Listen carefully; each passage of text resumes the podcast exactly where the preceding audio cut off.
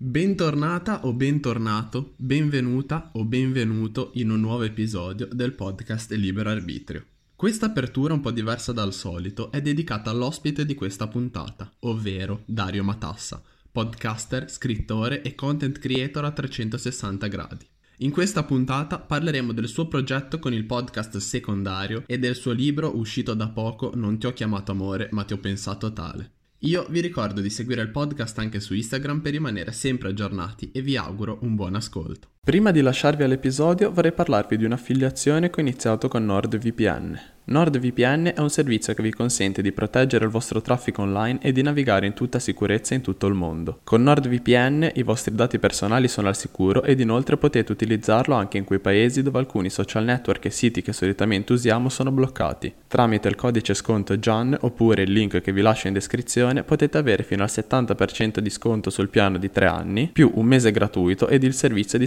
soddisfatti o rimborsati. Adesso vi lascio al podcast. Buon ascolto. Innanzitutto ti ringrazio ringrazio davvero tanto di aver accettato questo invito a questo podcast perché oltre ad avere un podcast mio sono un grande ascoltatore di podcast da, da tanto tempo e il tuo è uno di quelli che ascolto fin dall'inizio.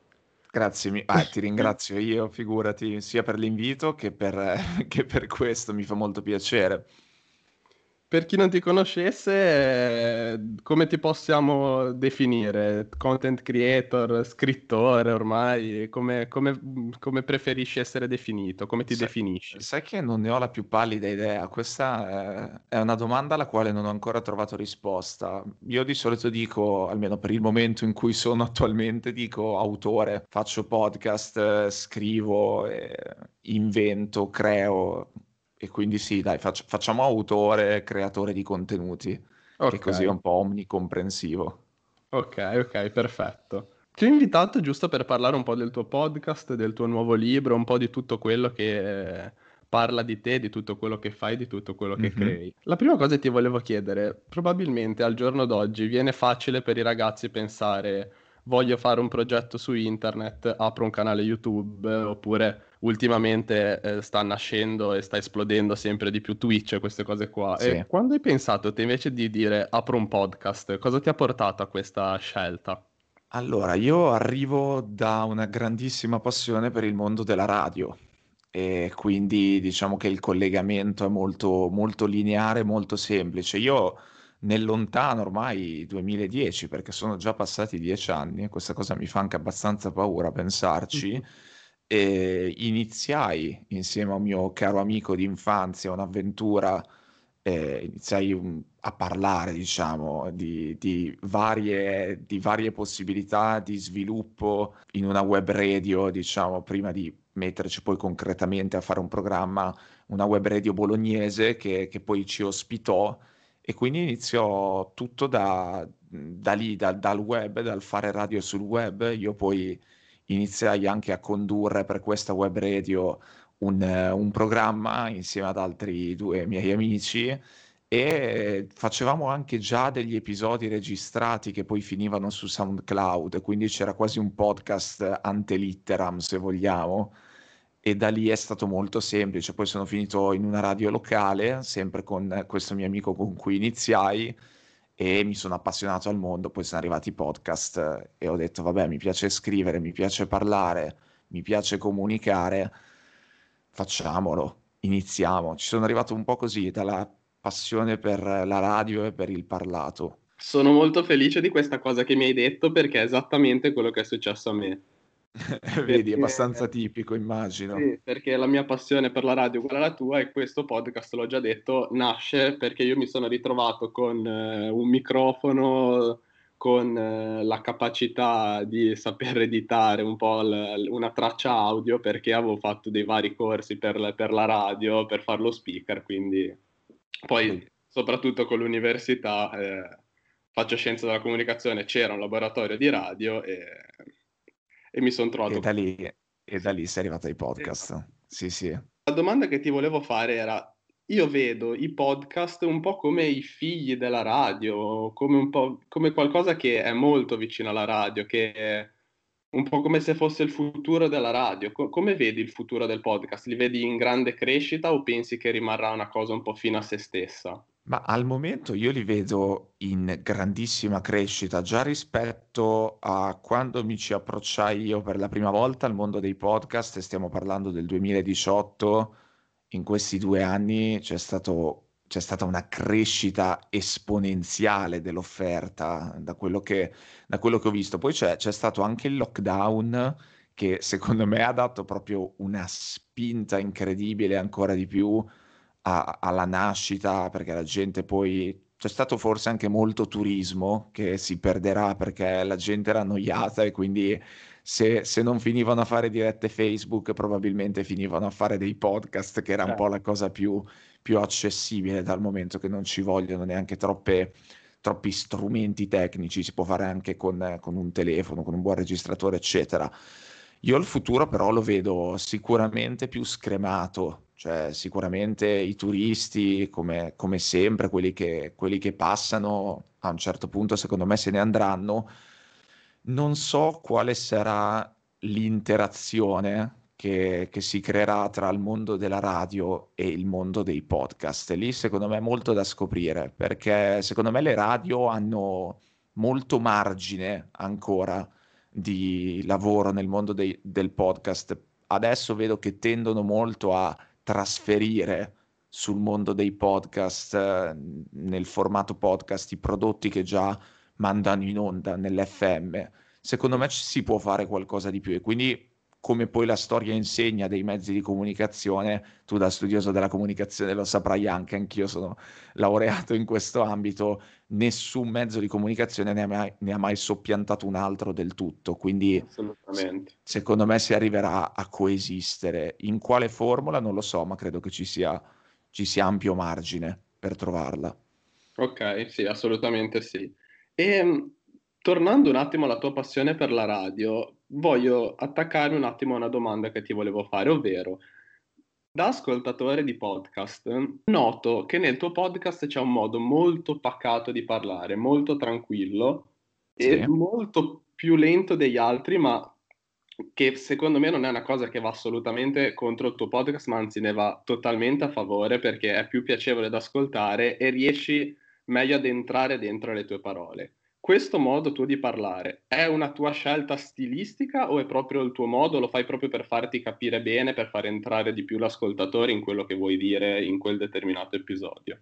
Allora, diciamo che è arrivato un po' da sé, mm, non per dire che io non l'abbia scelto, chiaramente mm, a volte anche quando che ne so faccio mi capita di fare gli episodi dove non sono da solo mi lascio molto più andare mi sciolgo molto di più sicuramente è venuto da sé per via degli argomenti che tratto e c'è sempre un po' questa atmosfera non voglio dire cupa che va a connotare molto negativamente però c'è questa diciamo atmosfera rilassata di, di riflessione di intimità e a me piace molto eh, provare a instaurare un rapporto intimo con chi mi ascolta e quindi e poi non lo so, cioè mi sembra mi sembra più, più adatto a me eh, in questo momento della mia vita eh, approcciarmi a quel tipo di contenuto così, in maniera così pacata. Poi ci rifletto molto anche su questo perché a volte mi dico, ma magari non è che risulto palloso, sembra esagerato questo tono un po' malinconico, questo tono un po' a volte, a volte forse troppo triste, però c'è la gente che mi scrive, ah, ascolto il tuo podcast prima di addormentarmi, che se vogliamo è una cosa discutibile, nel senso. Sì, sì, sì.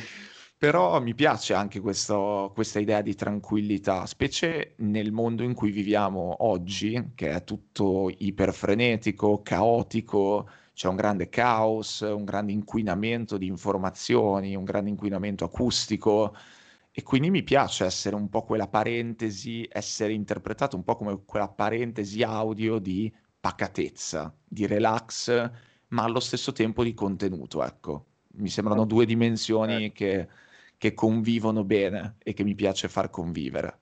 Sì, certo, anche perché probabilmente essendo leggermente diverso dagli altri podcast, una persona si può appassionare anche di più perché se andiamo a vedere è pieno di gente che urla, di gente che... Sì, assolutamente. E, e quindi probabilmente è una cosa che viene anche a tuo favore, ma ti ripeto, è una cosa che a me piace molto quindi E l'altra cosa che ti volevo chiedere è come nasce un tuo episodio del podcast? Ovvero, ti scrivi gli episodi o vai a ruota libera?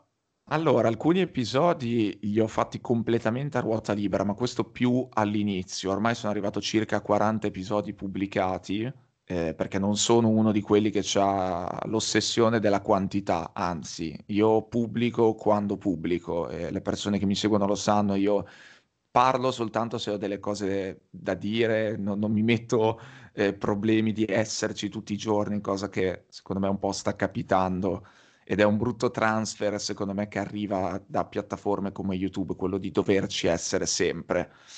Eh, diciamo che io sì, avevo fatto degli esperimenti andando a braccio, però visto che ci tengo molto a quello che esce, ci tengo molto alle parole eh, che scelgo, io sono, sono molto felice quando riesco a trovare le parole giuste per esprimere un concetto che ho in testa, poi sono finito praticamente sempre man mano nel corso del tempo a scrivere quasi riga per riga.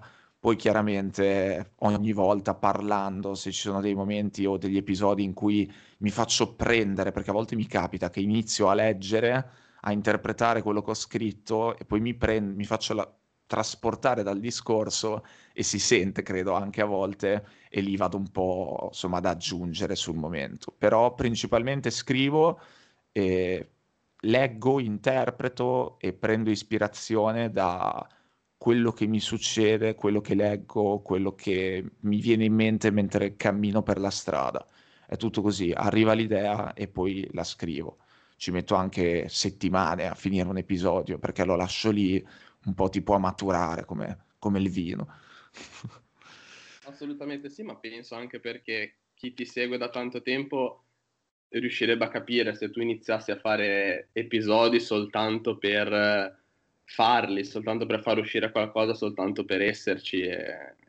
che a volte è una cosa che va contro al, al, creatore di contenuti, perché se poi iniziamo a fare episodi tanto per esserci, poi i nostri fan sono i primi ad accorgersene e magari poi ad andarsene. Perché sì, infatti, infatti. La credibilità io penso che sia una delle cose più importanti sul mondo del web, qualsiasi cosa una persona faccia, che sia YouTube, podcast. Assolutamente, assolutamente, sì, sì, anche se a volte si, si tende un po' a perdere, perché questo secondo me è una roba che, che ci arriva anche un po' di rimbalzo dai social, dove sembra che se per un giorno non pubblichi niente, scompari dal radar. Se sparisci per una settimana, ti perdi tutte le informazioni che ti potevi perdere, tutte le informazioni preziose che, che sono uscite, che sono circolate.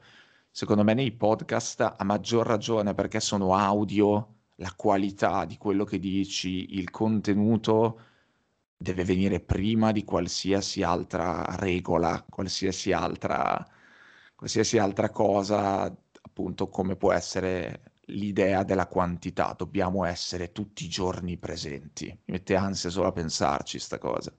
Sì, assolutamente. E in questi giorni, quando ci siamo messi d'accordo per fare questa chiacchierata, mi sono andato un po' a rivedere se mi fossi perso qualcosa di quello che hai fatto e pur conoscendo il tuo sito, il tuo blog, l'ho sempre visto come una cosa molto particolare perché al giorno d'oggi non si trovano più tante persone che hanno un blog, che scrivono su un blog. Ci puoi raccontare se funzionano ancora, se, se pensi che possano essere ancora una cosa eh, positiva, che possa servire a qualcosa e come lo usi te? Allora, io al momento lo uso veramente poco, anche perché c'è stato il libro di mezzo che è uscito quest'anno, il 15 settembre, e quindi tutta, diciamo, la mia, la mia energia creativa a livello di scrittura eh, è stata, diciamo, condensata nel libro. Quindi io principalmente il blog lo usavo all'inizio quando l'ho creato, che se non ricordo male era il 2017, era già un periodo morto dei blog, quindi, cioè, nel senso, non direi mai a qualcuno apriti un blog adesso, perché risale a un internet eh, ormai, secondo me, mh, troppo vecchio rispetto ai tempi che corrono, però io mi sono trovato nella condizione di dover e voler creare un blog perché non trovavo uno spazio, cioè nessun social, nessuna piattaforma di quelle maggiormente utilizzate, di quelle più pop, mi metteva a disposizione uno spazio per scrivere. Cioè ci sono Wattpad, ci sono piattaforme fatte apposta, però sono tutte in formato, in un formato che a me non piaceva. Invece io volevo proprio uno spazio in cui chiunque, quando ne avesse voglia, potesse andare a leggersi le robe. Quindi è stato, è stata una scelta quasi costretta, proprio avrei potuto sì scrivermi i miei racconti, i miei articoli su Facebook pubblicando una foto, però perdeva quella caratteristica di, non so come dire, di devi andartelo a cercare, cioè il blog o sai che c'è e te lo vai a leggere, oppure difficilmente ci arrivi se non per il passaparola. E a me piaceva, mi piaceva proprio questo percorso, che uno ci arriva soltanto se se lo sceglie. E questo secondo me crea proprio anche una scrematura che poi porta soltanto chi è realmente interessato a leggerti. E poi sì, sul fatto che adesso siamo il blog, io adesso lo uso pochissimo perché sono reduce da un periodo di scrittura eh, per il libro e quindi l'ho, l'ho un attimo accantonato non so, magari morirà anche tra un mese o tra un'ora, non so veramente che fine farà quel blog, okay. però per adesso è lì. Perfetto. E adesso passiamo al libro. Il tuo libro non ti ho chiamato amore, ma ti ho pensato tale. Eccolo. Titolo sì. fantastico, mi ha colpito sin dal primo momento.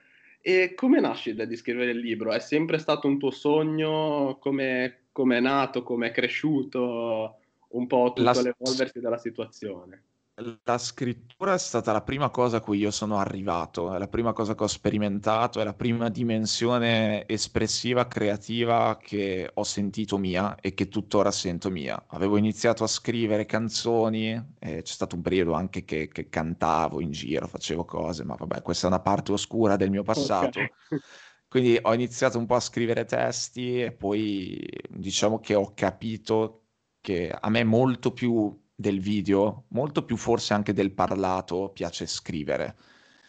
E ehm, al libro ci sono arrivato, era chiaramente un sogno che avevo, perché se ti piace scrivere, automaticamente, prima o poi, arrivi a sognare di, di poter scrivere un libro. E ci sono arrivato grazie al blog, all'idea del, all'idea del libro. Io fatto, scrivevo su questo blog del quale abbiamo parlato poco fa, scrivevo racconti, scrivevo articoli e a un certo punto mi sono detto perché non, non andare a fissare su carta tutto il mio percorso di scrittura che, che ho portato avanti fino adesso online. A me piace l'idea del supporto fisico, mi piaceva che tutto quello che c'era sul blog la forma di scrittura che avevo sperimentato sul blog trovasse anche un, eh, diciamo, un'uscita, un output reale, fisico. E quindi scrivevo già lì, mi è arrivata l'idea del libro proprio per fissare questo stile di scrittura che avevo sviluppato sul blog. Infatti il libro non è un romanzo, bensì è l'unione in un unico filone di 25 racconti che io in realtà definisco situazioni diversi, che quindi potrebbero tranquillamente essere 25 pubblicazioni su un blog.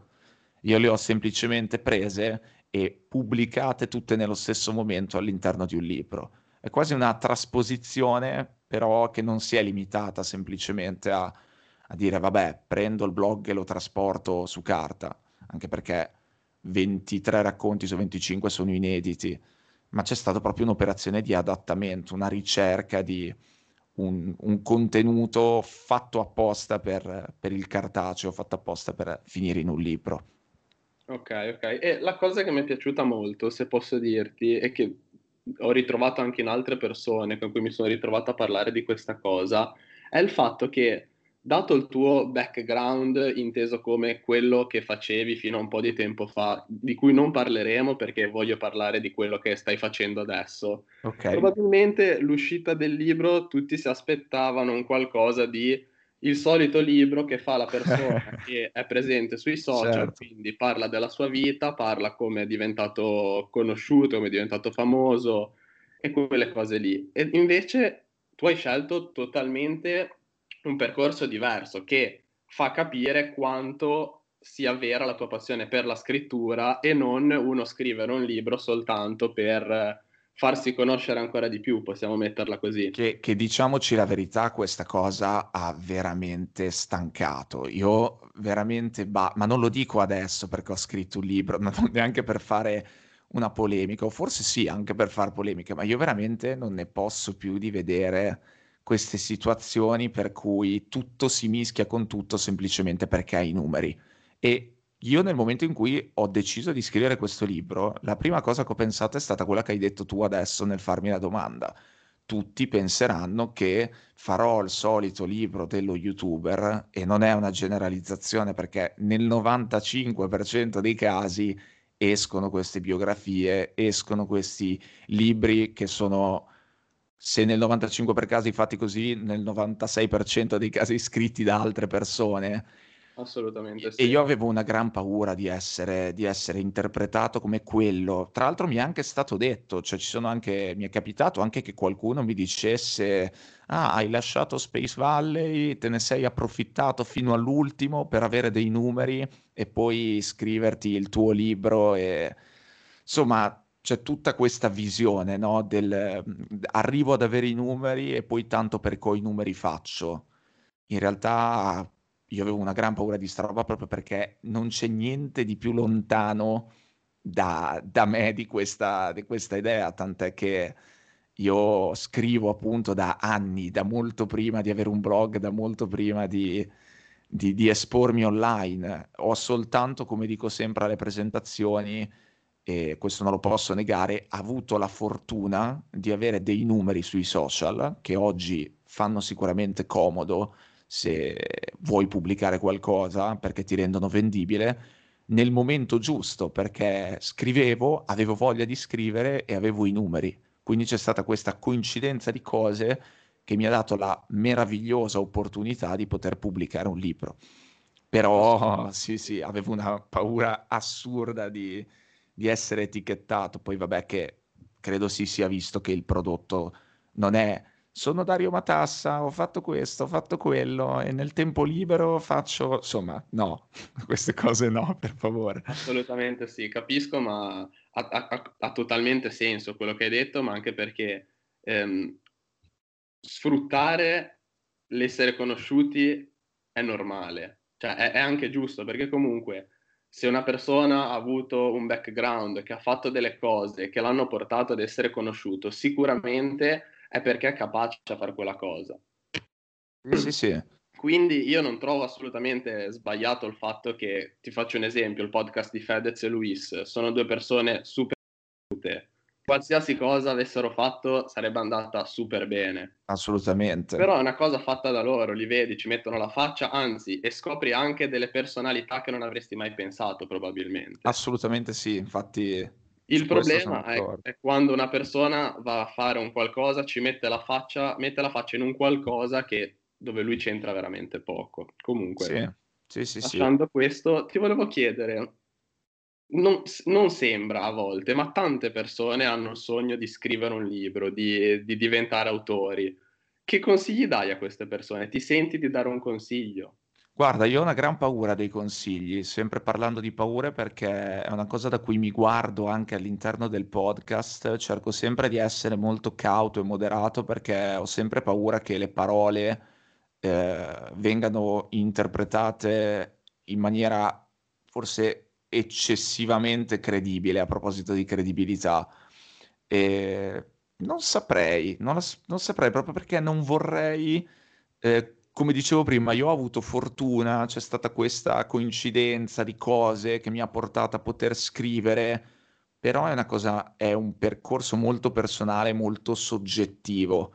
Al giorno d'oggi, che ci sono tutti questi, questi meccanismi bottom-up, quindi di eh, prodotti che arrivano dal basso, tutti questi social, tutte queste possibilità di esprimersi, secondo me è veramente difficile dire a qualcuno vai, questa è la strada da seguire se vuoi fare questa determinata cosa. Magari lo puoi dire a uno che sogna di diventare il medico, eh, di diventare medico, uno che sogna di diventare avvocato, ti iscrivi a medicina, studi specialistica, esci, concorsi, eccetera, uguale l'avvocato.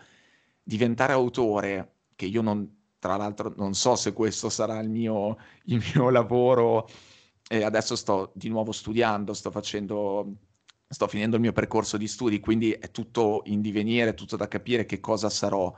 Secondo me quelle sono strade, i percorsi creativi sono veramente difficili da assoggettare a, delle, a dei consigli. Io mi è capitato anche che mi venissero dati a me dei consigli, ma ci credevo poco, perché per me vale veramente un, un insieme di, di, variabili assolutamente troppo, troppo indipendenti e troppo, troppo, variabili, appunto. Ci sono, ci sono mille variabili. Ecco, poi ognuno ha il suo percorso, ognuno magari ha la sua fortuna. E...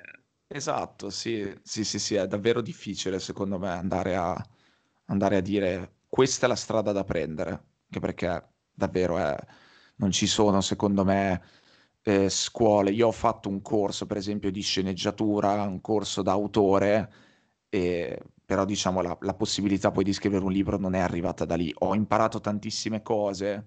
Ecco, forse il consiglio è, se ne vogliamo dare uno, a mio parere, sperimentare più cose possibili, specie se vuoi fare qualcosa che ha a che fare con la creatività cioè che vuol dire anche lavorare tre mesi in un bar, che non okay. c'entra niente, ma assorbi storie, assorbi persone, assorbi contesti, situazioni. Per me quello potrebbe essere molto formativo. Ok, ok, e ti volevo fare un'ultima domanda prima di salutarci, giusto che siamo sulla mezz'oretta così da non tediare troppo chi ci ascolta. Era, io sono del 98, quindi sono cresciuto con, con, i social, con YouTube, ho visto la crescita di YouTube, anzi forse è stata anche un po' prima di quanto io potessi rendermene conto. Su YouTube, come adesso su Twitch, noto una grande community, ovvero gli youtuber, le persone che fanno dirette su Twitch, sono un po' tutti uniti da una community, si conoscono, una, ed è una cosa che non c'è assolutamente sui podcast, a mio parere.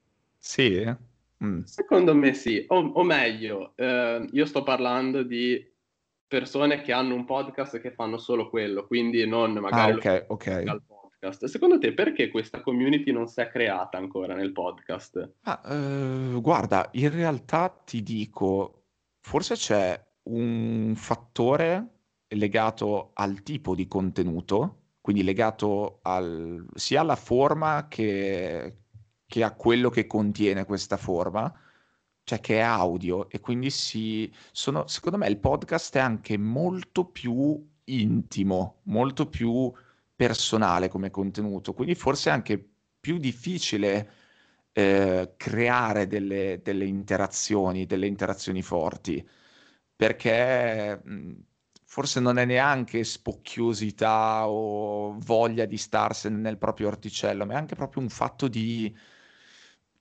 intimità, ma forse questo è il mio caso, cioè io la sento come una cosa talmente mia che difficilmente mi viene in mente di, di condividerla, cosa che poi non è del tutto vera perché io e te adesso stiamo parlando, quindi c'è una contaminazione. Certo. Poi forse c'è anche un discorso eh, di momento storico da tenere presente, ci siamo beccati il Covid e il Covid magari in un momento che appunto ha fatto proliferare i podcast, però ci impedisce di, di vederci, cioè si possono fare eh, gli eventi online, ma non, non, ci si può vedere dal vivo, quindi questo sicuramente è, diciamo poco, poco utile alla, alla causa della condivisione.